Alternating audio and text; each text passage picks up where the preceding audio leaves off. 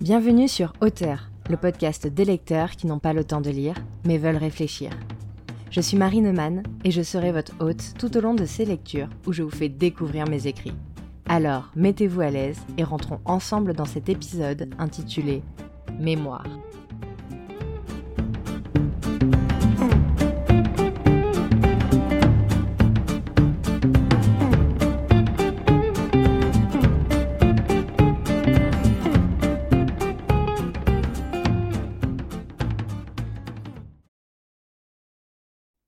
Annie s'était toujours vantée d'avoir une bonne mémoire. Ce fut l'une des choses en laquelle elle avait le plus confiance. La mémoire des noms, des visages, des dates, des détails. Elle était toujours très fière d'enrichir le discours de ses amis de faits précis, divers et variés, qui leur étaient arrivés et dont les autres en avaient totalement oublié l'existence. Dès qu'elle leur remettait les détails en mémoire, tous s'exclamaient de contentement. Elle était toujours ravie de se souvenir de ces moments. Et puis. Mamie? Mamie? Qui était ce jeune homme qui l'appelait ainsi? Il avait quelques-uns des traits d'Albert, son ex-mari. Mais ce n'était pas lui. Qui pouvait bien être cet inconnu?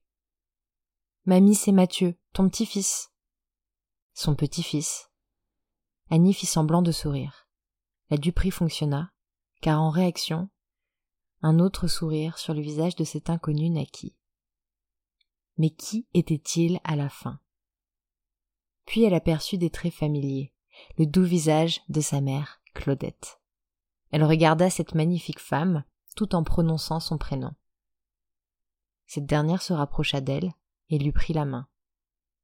Maman c'est moi, Lisa, ta fille. Annie continua à sourire pour donner l'illusion.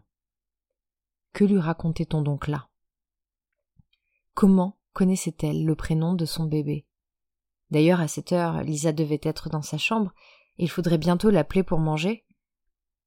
Je suis venue avec mon fils Mathieu, ton petit-fils, tu te souviens? Se souvenir. Elle se souvenait très bien. Lisa, sa fille unique, n'avait qu'une dizaine d'années. Que pouvaient bien lui vouloir ces imposteurs? Que se passait-il? Pourquoi ces inconnus tentaient-ils de se faire passer pour sa famille? On t'a apporté des chocolats. Annie en prit un, autant par politesse que parce qu'elle adorait ça. Ils essayaient de la madouer, se dit-elle. Elle entreprit de se lever de sa chaise. Impossible.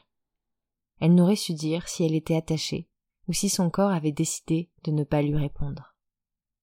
Elle continua de sourire pour faire bonne figure.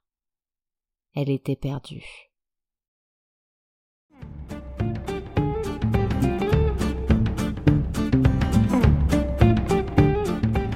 Merci pour votre écoute. N'hésitez pas à me faire vos retours en commentaire, à partager le podcast et à me donner vos idées sur de futurs textes à écrire.